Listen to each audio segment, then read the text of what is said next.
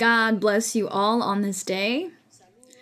I greet everyone with great affection, all the brothers and sisters in all churches worldwide, many different countries. We know that in all of Latin America, the Church of God is open. Also in North America, South America, Central America is the Church of God. And also in countries in the Middle East, wherever God has wanted his word to reach. So, a greeting to all of you, and a greeting as well for first time guests and newcomers who have continued to congregate. And a greeting to all, and for my brothers and sisters here in the church in Weston, greetings to you with affection. You may be seated. And once again, may God bless you all greatly. And today we shall continue rejoicing in God's Word, rejoicing in His Word, and also the Holy Spirit with us, guiding us, teaching us, teaching us as time goes by, as all things evolve. For it is a constant evolution, but God is the same. The world, humanity evolves. Languages, customs, cultures. But God is the same. He is the same yesterday and today, he knows all things, for everything is the work of his hands. And so God invites us to read his word, to read the Bible. If humanity knows of God's existence, they have known it through this book, the Bible, that God has made himself known to people and has allowed many stories to be written many experiences of people in the Bible who were with God, who walked with God, and who God gave commandments, laws, ordinances to so that humanity may live a good life, an upright, righteous life. And the Lord has never forsaken his creation he has never forsaken his creation. He has always been up to speed of teaching every man, every woman, how they must conduct themselves in their life, what they must do to be happy and to have peace. This is why, as a church, we feel privileged, for God has had the mercy of seeking us, of choosing us, and gathering us, congregating us as one. In His Spirit, in His power, to be guided by His Holy Spirit. For the Lord has not congregated us in a physical place, for it would be impossible, but all of those who He takes by the hand, He congregates us, and it is the Holy Spirit that covers us, guides, and teaches us, and allows us to all feel one thing that we all should have that same feeling feeling God in our heart, in our life, and that wherever we go, no matter what place in the world, God goes with us. He goes in our heart. And from there, He guides us, leads us, and teaches us all the things we need to do. This is why today we will continue with the sermon in First John chapter 5 we have prepared to read First John chapter 5 and we know that John was the Lord's apostle and he had many experiences when our Lord Jesus Christ was on earth preaching. And John lived the experience of listening to God's voice. When the voice of heaven, referring to our Lord Jesus Christ, said that they heard a voice saying, This is my beloved Son, in whom I am well pleased. Hear him. Hear him, listen to him, believe in him. It was that divine commandment. This is why the apostles believed. And though they were sacrificed later on for the sake of God's word, yet they were happy beings that enjoyed the presence and power of God. And God taught them and guided them. And they also left behind their testimony in the scriptures, though not all of the scriptures remain, but what was left, the little that was left, is useful to us. It is to support, to believe, and to know God does exist. And God is powerful. And when we got to know the Lord on the first day, we realized God exists, for he began to manifest himself in our lives, working miracles, granting our petitions, or listening to our prayers, comforting us, supporting us, and, well, God guiding us in many different ways. This is why we are convinced God exists and that this word is true, and that the Holy Spirit is who is with us, teaching us. And so we thank God for all of this. We thank God and to those who are newcomers and first time guests, you are invited to continue in this wonderful path. This is a path that is not so difficult for human beings, for it is God who helps us continue. God is the one who changes and takes away all that is evil in our lives and helps us to press on and to keep his word and commandments. The Lord's ways are not hard like some believe, but when you set your heart, when you devote yourself to God with honesty, with sincerity, with uprightness, God makes everything easier. Everything is simple. He helps us. So the apostle Paul or the apostle John, my apologies, in First John chapter 5, he continues to teach and offers an invitation and says whoever believes that Jesus is the Christ. So whoever believes that Jesus is the Christ for this is the word, this is the gospel. That is what they began to preach from the very beginning, and what our Lord Jesus Christ began to preach his word, teaching and instilling in people to believe in him. And many believed, others did not. But those who believed, he gave blessings to. He gave them the promise of eternal life. And here, John he says, Whoever believes that Jesus is the Christ, this person is born of God. They have been born of God, for God is who reveals to them. God is the one who has allowed them to believe that He is the Christ, that person that God had sent to the world, and that He would be the Savior, the precursor of eternal life. And it says, And everyone who loves him who begot, meaning God, also loves him who is begotten of him. So God, he begot the Lord in the flesh. So whoever believes and who loves him, it says, God will also love them. And in verse 2, it says, By this we know that we love the children of God.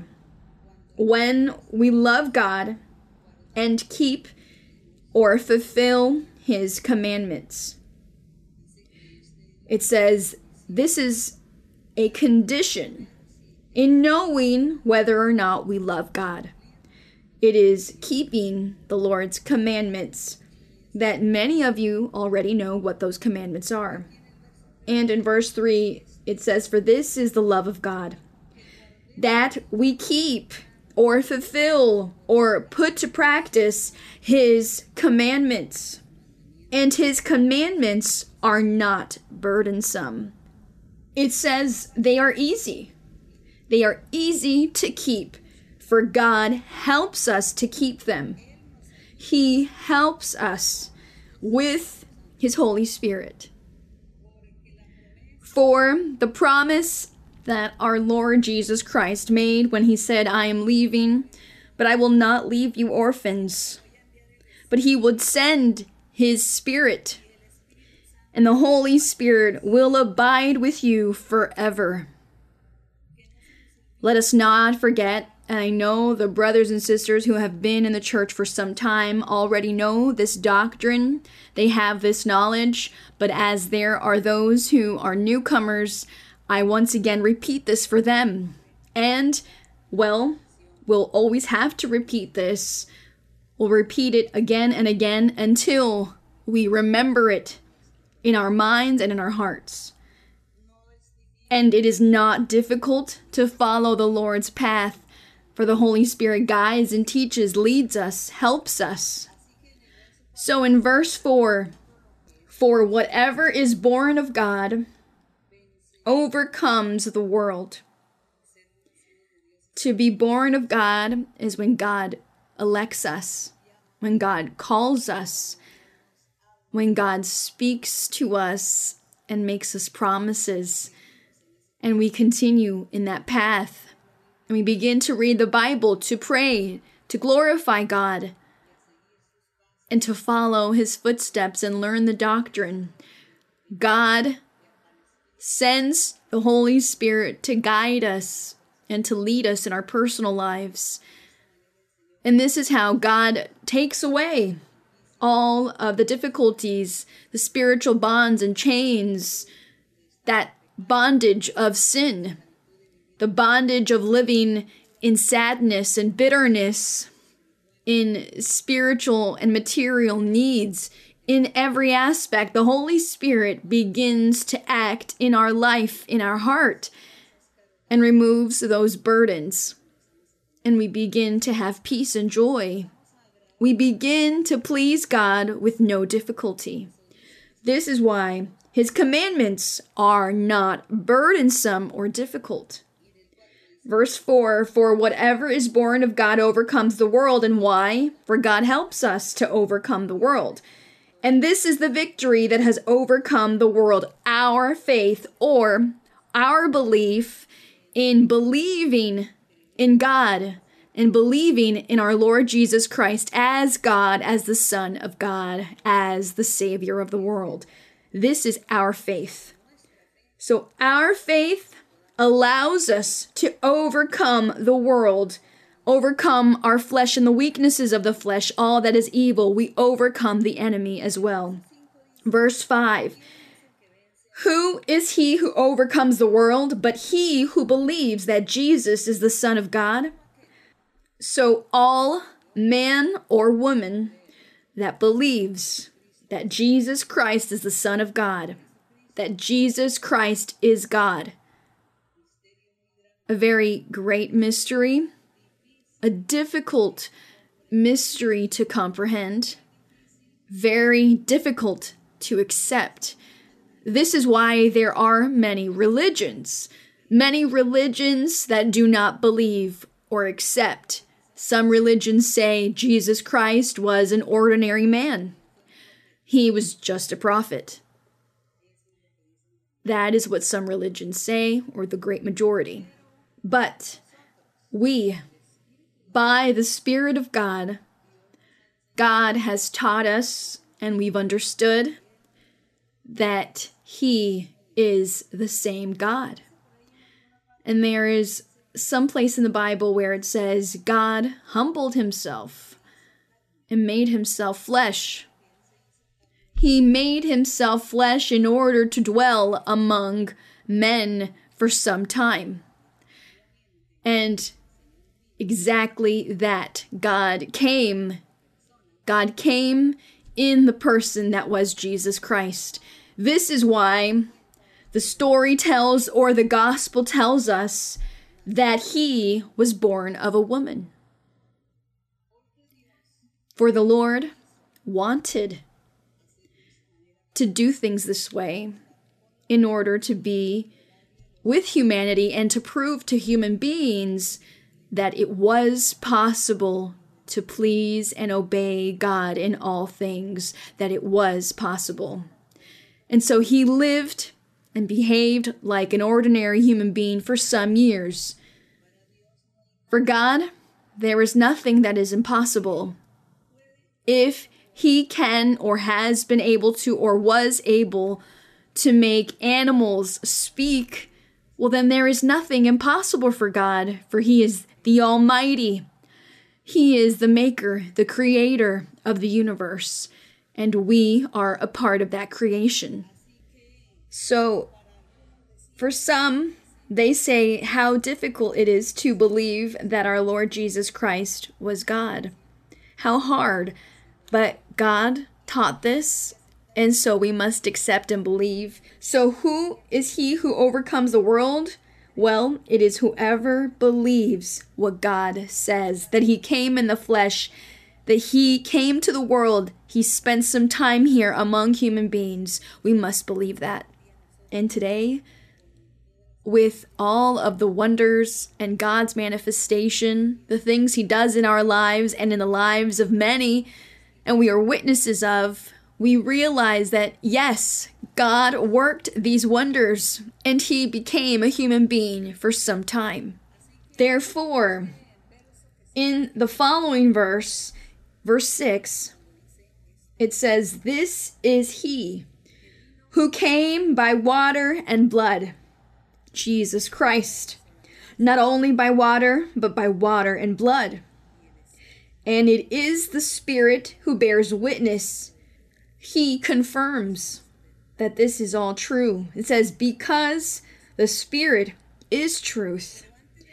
Now, before we continue reading regarding our Lord Jesus Christ came by water and blood, I would like to read some verses that deal with water. For later we will explain the blood and what it means. Now, the brothers and sisters, you already know, I know that you know, this teaching, this sermon has been given hundreds of times. Those brothers and sisters who have been here for some time know this, but there are many people who are new. And someone might say, well, why do you repeat what you already know?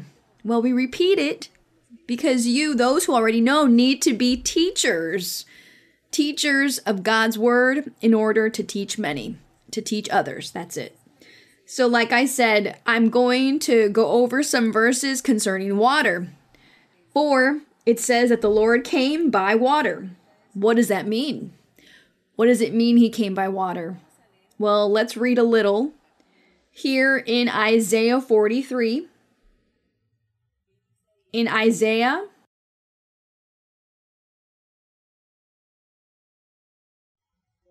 Forty-three, without losing our place in First John, let's not lose our place. Forty-three twenty. Isaiah 43 20, there is a verse. Verse 20 reads, It reads, The beasts of the field. Now, God was speaking about the future. Let's remember, we're reading Isaiah, a prophet in antiquity, a prophet of the Old Testament. Isaiah prophesied concerning the coming of our Lord Jesus Christ and the beginning of the Lord's church the entire prophecy is in reference to the same thing. It is God speaking of the precursor, the Savior, the Messiah, and also that he would be raising up a holy spiritual people. And that is what this prophecy in Isaiah is in reference to. This is why in verse 20, among the many things God is promising, that he was going to send he was going to send a person who would be the Redeemer, the Savior. And these messages Isaiah would give to the people, the physical nation of Israel, that physical material nation, he would give them these prophecies I'm sure the people of Israel never understood. I'm sure even the prophet Isaiah did not understand and when this would all happen, but he prophesied. And in verse 20, the beast of the field will honor me. Now, when it mentions the beast of the field, it's not in reference to wild animals, but rather human beings that had so many spiritual bonds, so many flaws, sinful tendencies, so many unpleasant behaviors as people that they were compared to beasts. If today you listen to people commonly talk in their common conversations in some countries, when someone is wrathful, someone else might say, Well, you're acting like a wild beast, a wild animal. That's what some people in some countries say. You're acting like a wild animal. You're acting like a lion, a tiger. That is what they compare people to people that are wrathful and angry. They are compared to wild beasts. And as the Lord speaks to human beings with the language and the way that we understand our language and how we communicate with one another.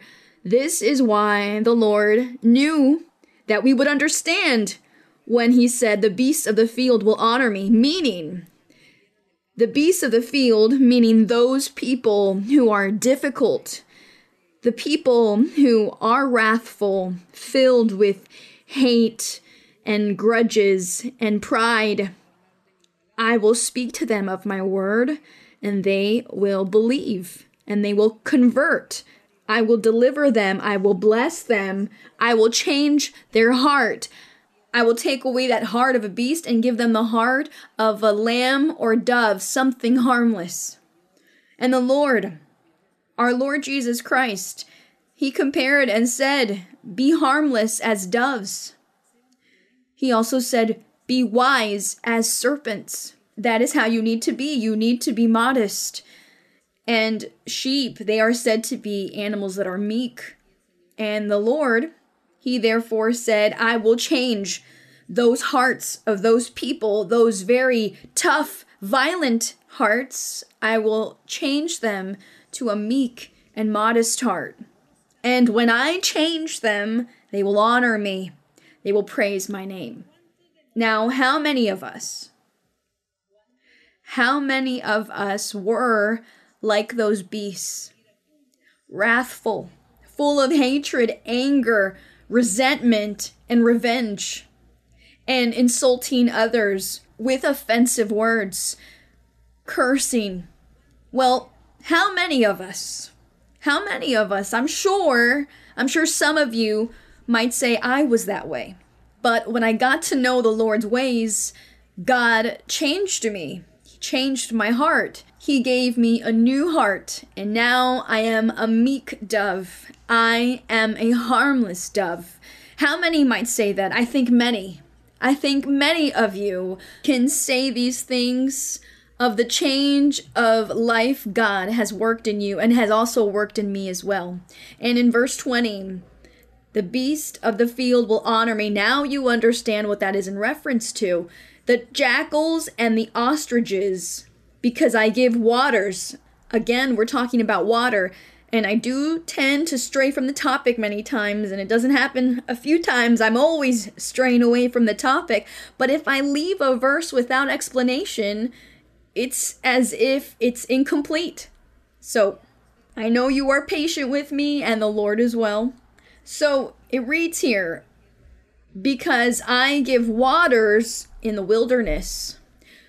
Waters was in reference to the word of the Messiah. That the Messiah would manifest himself and would speak and he would comfort. He would forgive sins. He would cleanse and deliver all hearts who did not have God but were behaving as beasts. That wilderness, it is a heart without God. A wilderness well, it is said that in a wilderness or desert, it doesn't rain, there is no water, it's hard to find water. So in the wilderness, people die of thirst and there is no vegetation, for it doesn't rain. So, a heart of a person, a man or woman without God, is compared to a wilderness. And so God said that when he was coming to earth to preach his word, he would find many wildernesses, many empty hearts without God. But that the Lord would be giving them water. Water. This water in the wilderness. And the water is compared to rivers, it says here, and rivers in the desert to give drink to my people, my chosen. The Lord is making this wonderful promise to his people, his new people, his spiritual people, his spiritual Israel, that Jerusalem and that Zion that the Lord would be forming with his word, with himself, for he was a fountain of living water that sprung to eternal life. Our Lord Jesus Christ. This is why I strayed a bit to speak about water to understand the verse when it says that Jesus Christ came by water and blood.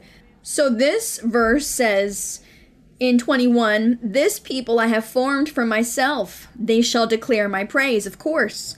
When the church is formed, they would praise and glorify God in spirit and truth, which is what the Lord Jesus Christ did. After he did his work, and he left the apostles, he sent the Holy Spirit, and the Holy Spirit came to many. And the Holy Spirit is who revives and gives that strength and that joy to the hearts of beings so that they may praise God in spirit and truth. So that is what this verse 20 is saying concerning water that God would be giving water in the wilderness in loneliness, and it was rivers, rivers in the desert to give drink to my people. And so there are many verses in the Bible that speak of this water, but I'm just going to read a few in 44 3. In chapter 44, verse 3, the following chapter, the Lord also says, making these promises, all of these promises, He says, For I will pour water on him who is thirsty and floods on the dry ground. No longer is he referencing a wilderness, he is now speaking of dry ground. I will pour my spirit on your descendants and my blessing on your offspring. Now, who were the descendants of the Lord? It's the church, God's congregation, the church that is the people of Israel in the spiritual sense. And the Lord would raise up his people. Our Lord Jesus Christ will raise up. He is raising up his congregation. He is filling it with that water of life, which is himself, and the Holy Spirit is working, working in the hearts of that congregation so that the Lord's word is fulfilled, all of the promises and all of the things he expects from all human beings, which is to change and follow the Lord's path with the help of the Holy Spirit. And here in Zechariah, let us take a look in Zechariah. Zechariah is a bit behind Matthew. Behind Matthew is Malachi, then Zechariah. It is second to last before Matthew in Zechariah 14. Zechariah 14 in verse we will read starting in verse 6 to 9. And again, we are talking about Jesus Christ being that water of life, that our Lord Jesus Christ is water, the water that God promised. In the Old Testament through the prophets, he promised that he would be sending living waters, that he would be filling all with this living water, nourishing them. Our Lord Jesus Christ is that living water. This is why it says he came by water and blood. In Zechariah 14, verse 6, it reads, It reads, It shall come to pass in that day that there will be no light. The lights will diminish. So the day that our Lord Jesus Christ appears preaching his gospel, the day of his manifestation, for history tells us he began to carry out his work at 30 years of age. And the first message, the first sermon and manifestation of our Lord Jesus Christ occurred. And he began to speak, to preach, and to teach. Therefore, it says that it shall come to pass in that day that there will be no light, the lights will diminish. It was talking about a day in the spiritual sense, not of a physical day. It was saying that at last the time had come for the manifestation of the day of the Lord. Now, in the Old Testament, in the books of the prophets, we always read about the Lord saying that in the last days he will manifest himself and the day of the Lord will arrive, and that the day of the Lord will be manifested. And woe to those who are not living uprightly, those who continue to live a life of sin and have not repented, for that day it will either save some or destroy others. And that is in reference to the manifestation of Jesus Christ. For our Lord Jesus, aside from being water, he was also that appointed day by God to bless his people, his nation, his church. He made the promises to that physical, material Israel in antiquity, but those promises have fallen upon the congregation of the Lord, the church of God. So, this is why verse number seven says, It shall be one day which is known to the Lord. So, one day, it will be one day which is known to the Lord, and that was in reference to Jesus Christ. Now, neither day nor night, but at evening time it shall happen that it will be light, meaning, in the moment he manifests himself to preach and teach, to give his first message, and to evangelize, well, then there will be light. For our Lord Jesus is also light, according to what John teaches us. He was that light that shines on all men. He is the water of life that gives life to all men. He is the day of the Lord. He said he would send and manifest himself on that special day to save humanity. Glory to God. Do you see everything that the Lord is? And not to mention, being the bread of life and being the true path. He is the way, He is the life.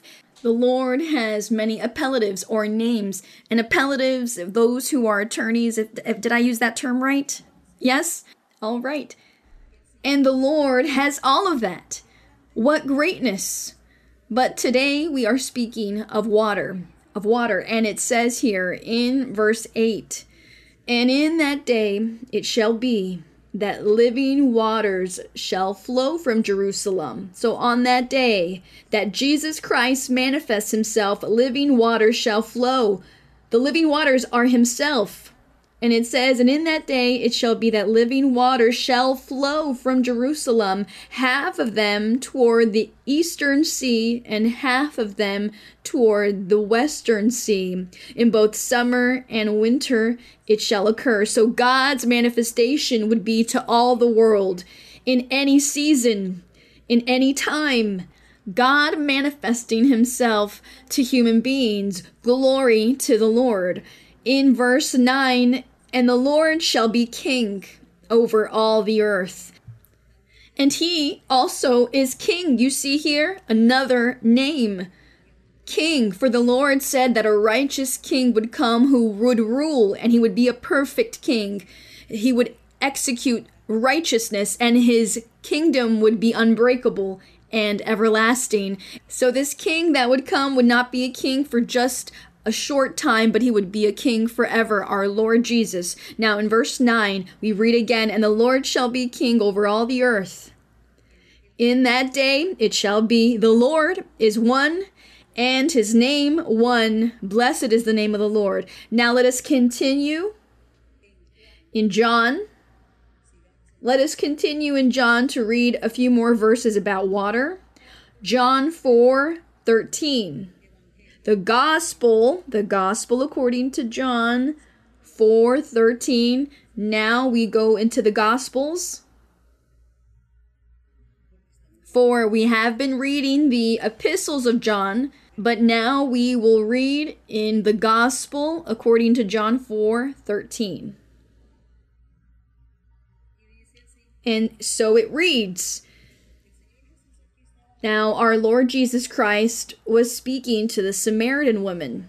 He spoke with the Samaritan woman, and I'm sure you all know the wonderful story of the Samaritan woman when she went to draw water and the Lord asked for water to drink, and she said she could not. And he said, Whoever drinks of this water will never thirst again. And she said she wanted that water. And the Lord begins to evangelize her, speak to her, tell her many things, and to talk to her about her private life so that she would believe. And so the Lord, among other things, in verse 13, he says to her, Jesus answered and said to her, Whoever drinks of this water, meaning of the well that you have come to, he tells the Samaritan woman, whoever drinks of this water from the well will thirst again. But whoever drinks, he says, whoever drinks of the water that I shall give him will never thirst. But the water that I shall give him will become in the heart of this person a fountain, a fountain of water springing up into everlasting life. That fountain of salvation, that is what the Lord offers us. In giving us water to drink, in giving us this water to drink, which is Jesus Christ, his wonderful word and his promises, and accepting Jesus Christ as the Son of God as the Savior, as the perfect King. That is to drink the water from the fountain of eternal life.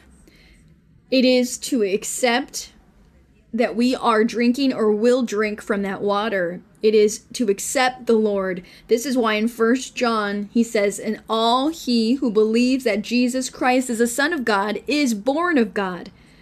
So if we want to drink of this water, which is said to be a fountain, it becomes a fountain of water springing up into everlasting life. It is because we've accepted, we've believed that our Lord Jesus Christ is God, that our Lord Jesus Christ is the Son of God, and that God is only one God. So you see, it is a great mystery. So that is the water. That is the water. And lastly, concerning water, well, there are many more verses, and I invite you all to read the Bible. Read the Bible time and time again. Never get tired of reading, for you will learn and you will find many hidden treasures in it. And in Revelation, in Revelation, in 22, which is the last chapter of Revelation, the last chapter of Revelation 22 in verse 17. Now, after John had those visions in Revelation of all that God showed him, of all that would happen in the future, the angel of the Lord, or the Spirit of God through that angel, speaks to John and tells him that in conclusion, all that was needed was to believe in the Holy One, the Righteous One, in He who was that fountain of everlasting life in Jesus Christ, that we must believe in Him. And it concludes by saying in verse 17, And the Spirit tells John, and the Spirit and the bride say, Now the Spirit is the Spirit of God, and the bride is the church, the Lord's congregation, the church of our Lord Jesus Christ. And it says, And the Spirit and the bride say, Come. And let him who hears say, Come. And let him who thirsts come. Whoever desires, let him take the water of life freely. So accept Jesus Christ as God, as the Son of God, as the Savior of the world, as the righteous King, powerful King who rules, who is already ruling and will continue to rule for all eternity. That is what this is saying. So now that we've understood about what it means when it says that Jesus Christ came by water and blood. So now let us go back to First John. Let us go back to First John in verse 6. And it says, This is he who came by water and blood, Jesus Christ. Not only by water, meaning that it was not just the prophetic word of saying a fountain of water will appear, and so when that fountain of water appears, you go and drink without knowing who that fountain of water that gives eternal life was. So there needed to be something that identified who was that water that would appear so whoever drank from it would have salvation, would have eternal life. I repeat. So this is why it says, came by water and blood, but not only by water, but by water and blood. Now, why blood? Well, blood is in reference to the human side of Jesus Christ. So, the human side of Jesus Christ is the fountain, it is the pool of water. That pool of water that I'm sure was dug in the desert, the wilderness, it is that pool of water that I'm sure was similar to the Samaritan woman who drew water in order to give her animals to drink. And the Lord said to her, Give me of that water. And she said, Well, I cannot draw it. And that and that fountain of water is the one where we just read in Revelation that it says, Whoever desires and thirsts, let him take that water of life freely. And so it is Jesus Christ who came by water and blood. He is the water, and that blood, it is because he came in human form. He came as a human being. That is that blood. And it says, not only by water, but by water and blood. When he says, not only by water, well, this is implying exactly that. If the Lord says, I will allow a fountain to appear and everyone will go and drink of that water, well, then it would be difficult and impossible but this fountain of water needed to appear some way so people could drink of it. And aside from that, it is all in the spiritual sense, it's not something physical. And today, when people go on their trips to different places, they go to a park and someone says, Well, there's a fountain of water there, and if you drink from it, it will rejuvenate you. And so people deceivingly go and drink from that, thinking they're going to be made young. They say, Oh, this is miraculous water. So, our Lord, our God, He sent the Lord. He made Himself man, a human being. He came by a human being. He came by blood. And He also was that water, that fountain of water that springs to eternal life.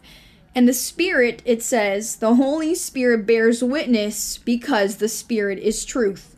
Now we remember when we read the Gospels that our Lord Jesus, when he went to be baptized it says that a voice from heaven said, This is my beloved Son, hear him. And so the apostles, they did hear him. And John, who was baptizing at the time, they heard, and many others, they were witnesses of those words and that confirmation. And in verse 7, for there are three that bear witness in heaven the Father, the Word, who is the Son, and the Holy Spirit and these three are one. So the Father, the Son, and the Holy Spirit, it is one God. Though some religions of wickedness begin to criticize us and say that we are believing in a three headed God, that is a lack of respect toward God. That is demeriting God's power and underestimating the fact that God is not capable if God is our creator who has done all things, who can do all things, he knows all things, he can work in different roles and still be one. There is nothing impossible for him, and he gives us this teaching, and we need to believe without asking so many questions.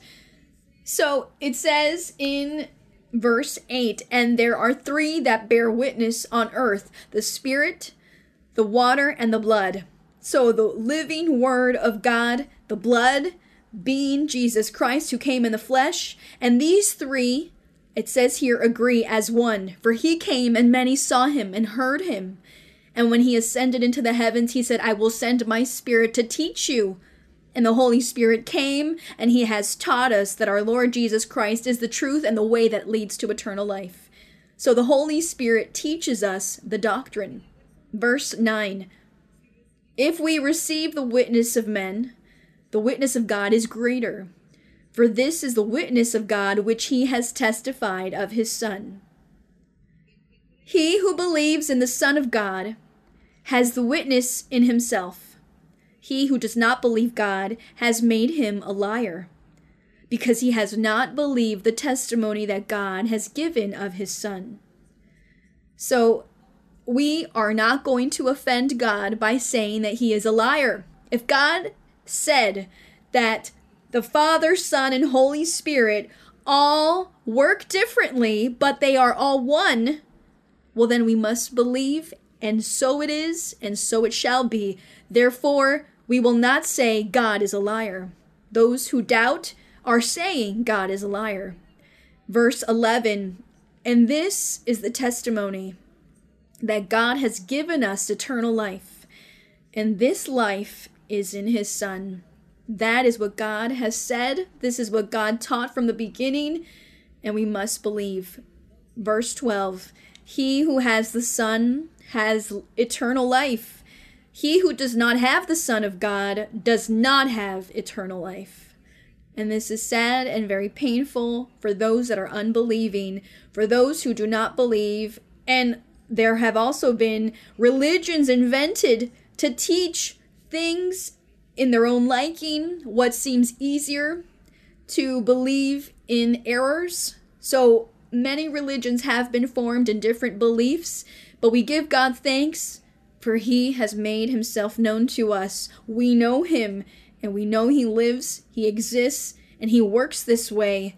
And in this way, the Lord working in these three different roles, he has shown us he is the God who created the heavens and earth, the Almighty, the righteous one who works miracles and signs today, who listens to our prayers and who comforts and who grants us our petitions and yearnings of our heart. That is who God is, our God.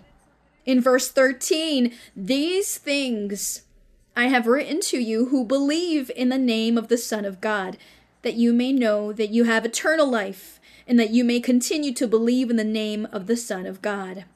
Now, this is the confidence that we have in Him, that if we ask anything according to His will, He hears us. Glory to God, that is so. And if we know that He hears us, whatever we ask, we know that we have the petitions that we have asked of Him. Glory to God, for we live this today. We have these experiences with God. We pray, we ask God, and He answers us. And He grants our petitions when they are wise and intelligent things that we ask of the Lord, well, then He grants those things immediately. For we also need to have wisdom in order to ask of the Lord. For if there is a person who says, Well, I'm going to ask God for a plane, and if you have no means to sustain a plane and where to keep it, then why would you ask for that? So, wisdom and understanding to know how to ask God what it is we need and what we can bear and obtain. And so it says here in 16 if anyone sees his brother sinning a sin which does not lead to death, now the topic here changes. He will ask and he will give him life. Now, the apostle is also discussing love, of mercy, and also about asking the Lord. For he was saying that we need to ask the Lord for many things, that our petitions God listens and answers. And it says, if there is any brother who sins, which is not a sin that leads to death, he will ask and he will give him life, meaning God will help them to change. And this is for those who sin, which does not lead to death. Now, it says there is a sin leading to death. I do not say that he should pray about that. Now, do you remember that sin leading to death? And that sin that leads to death is blasphemy against the Holy Spirit. That is the sin that leads to death, blasphemy. Our Lord Jesus Christ, when he was on earth preaching the gospel, there were many blasphemers. Many blasphemers who blasphemed against God and his word, offending our Lord Jesus Christ. They would say things to him, they would call him a liar. In telling our Lord Jesus Christ he was a liar, they were committing blasphemy against God.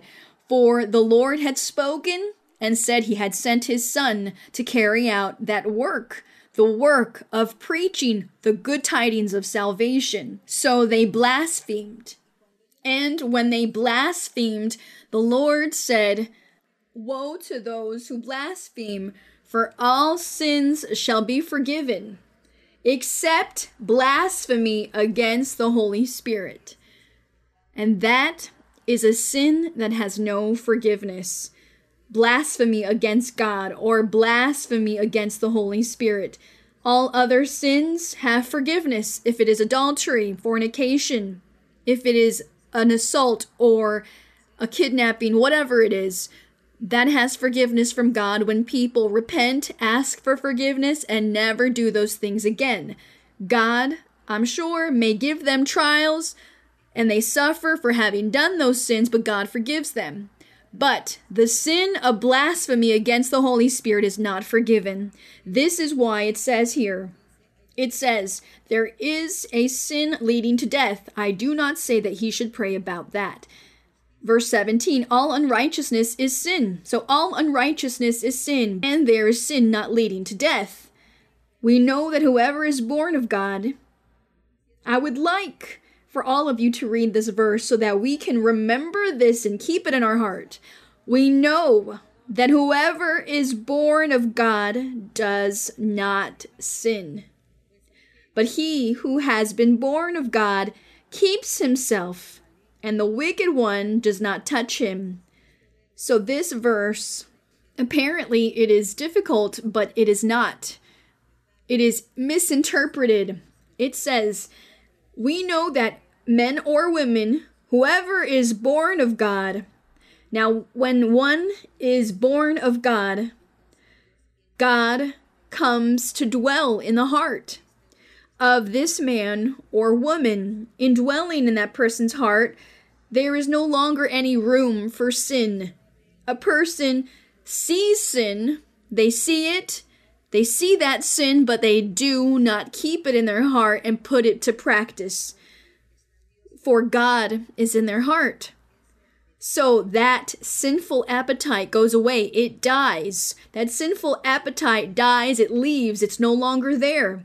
So a person they see someone who commits adultery, who steals, who curses, who do, who does this or that. They see them and they guide and advise that person. They lay hands on this person. They tell them don't do that. But in their heart, there is none of that to actually do these evil things.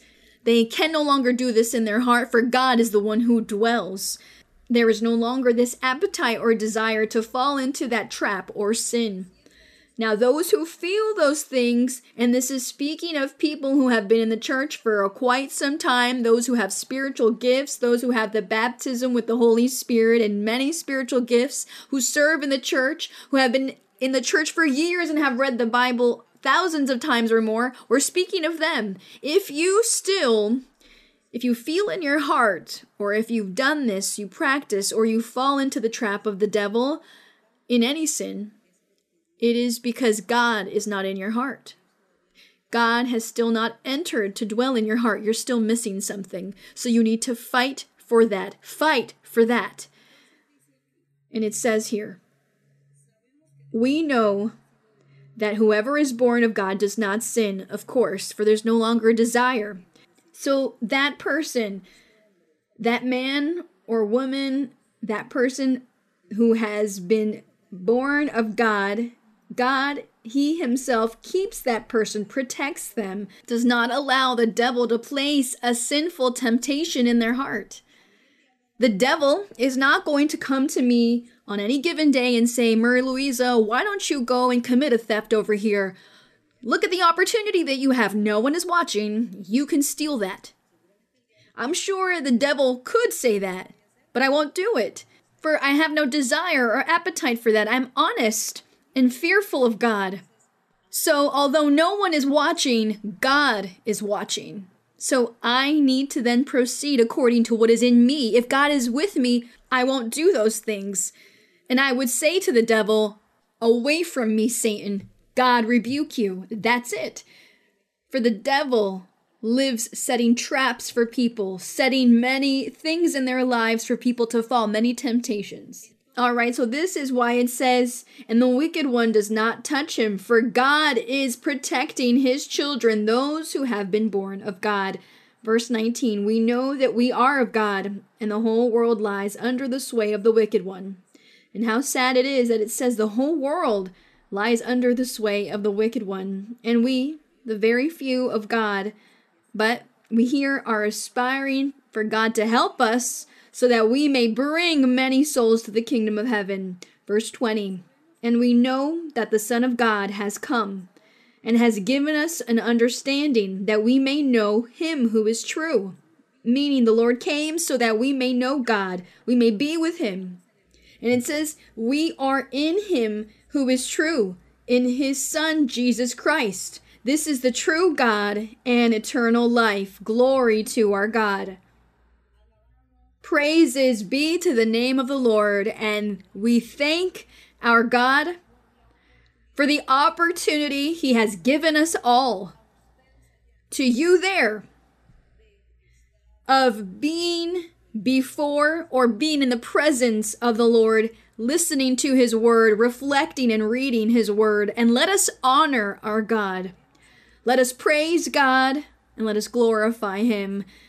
And all first time guests and newcomers, I invite you to continue on in this path that is not difficult. You simply need to prepare your heart and love God. Love God. And you will see how God will come and dwell in your being. He will dwell with you and bless you. He will give you joy. He will give you peace. And one day he will give you eternal life. For he, among many things, he is the fountain of water of eternal life. Let us pray to our God on this day and let us thank the Lord. And our petitions, the yearnings of our heart, let us present and also ask the Lord for any illnesses and for those who are disturbed by evil spirits due to witchcraft, sorcery, or curses. So we will pray for all of this, and all the brothers here with me as well will help me to pray and ask our God for all of these things. Holy Father, Heavenly Father, Creator of the heavens and earth, our Almighty God, our God, that we never get tired in saying that you walked with Abraham, with Isaac, and Jacob, you were with Moses. And we can't even list all of the people who enjoyed your presence, who enjoyed your company, who enjoyed your glorious, wonderful promises, who experienced the presence of the Holy Spirit in their lives and hearts. Lord, there is not enough time to mention them all. And today, Lord, after thousands of years have passed, today you continue to manifest yourself to your people, to your creation. Your creation. We are a part of your creation. We are a part of your creation, Lord, and here we are before you. Listen to our prayer. Listen to our pleas, our petitions, the desires and yearnings of our heart. And Lord, there are many people that are new who still have not had the experience of reading the Bible or knowing the doctrine, have not had experiences of feeling your Holy Spirit in their hearts and their being. But I know that they desire and long to also live with you, to live those spiritual, wonderful experiences. And they too are waiting waiting for your mighty hand, for you to work miracles and signs in their lives. Lord, for you to stretch out your mighty hand, healing hand, upon all who are ill, those of different ages, of diverse diseases. May you stretch out your hand and work miracles and signs. Heal each person, my Lord. Each person is asking their petition of you, of their illness, their disease. Each one is sharing with you the disease they have in their body. May you have mercy, Lord. I also ask, Lord, that you rebuke the enemy, that you rebuke all unclean spirit, all evil spirit that has come to possess people, that does not allow them to put their thoughts in order, that does not allow them to reason, does not allow them to think or to speak. Lord, have mercy of these beings that are defenseless. Only you, Lord, with your mercy, can deliver and remove witchcraft, sorcery, curses, so that all may have sanity and can call upon your name and praise you and glorify you, give you thanks, Lord. Father, in the glorious name of Jesus Christ, your beloved Son, we ask this, Lord, that you bless each person. Thank you, my Lord. All praises be to you, all honor is for you, the glory is for you now and evermore. We praise you, Lord. Thank you, my Lord. Let us sing to the Lord, chorus number two, glorify, magnify the Lord. Alabad, bendecida Jehová, hijos de Dios. Alabad, bendecida Jehová, vosotros los hijos de Dios. Alzad vuestras manos, batidlas a Él y decidle que solo Él es fiel. Alzad vuestras manos, batidlas y decidle que solo Él es fiel. Alabad, bendecida Jehová, vosotros los hijos de Dios. Alabad, bendecida Jehová, vosotros los hijos de Dios. Vuestras manos, batidlas a Él y decidle que solo Él es fiel. Alzad vuestras manos, batidlas a Él y decidle que solo Él es fiel. Glory to my Lord. Thanks be to our God. Thank you very much, dear brothers and sisters. All those who were watching us today, a big hug to all of you. And kisses for the children. God bless you. And the brothers and sisters here, thank you very much. God bless you. Until next time.